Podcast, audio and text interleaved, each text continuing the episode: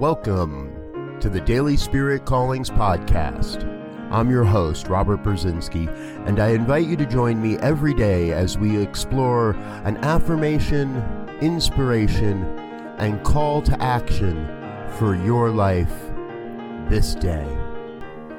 And here is your Daily Spirit Calling for May 10th, 2021. I recognize every cell of my body as a divine organ of God. Every cell is working in perfect collaboration with every other cell. I know my body temple is a perfect picture of complete health and well-being.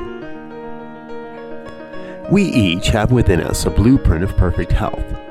And even when experiencing a health challenge, our nature is to return to the blueprint and seek the wholeness we inherently know is within.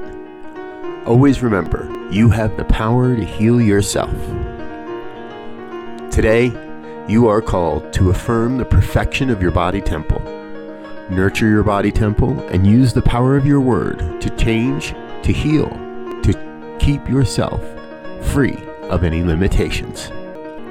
Thank you for listening to Daily Spirit Callings. If you found value in this program, please share it with your friends.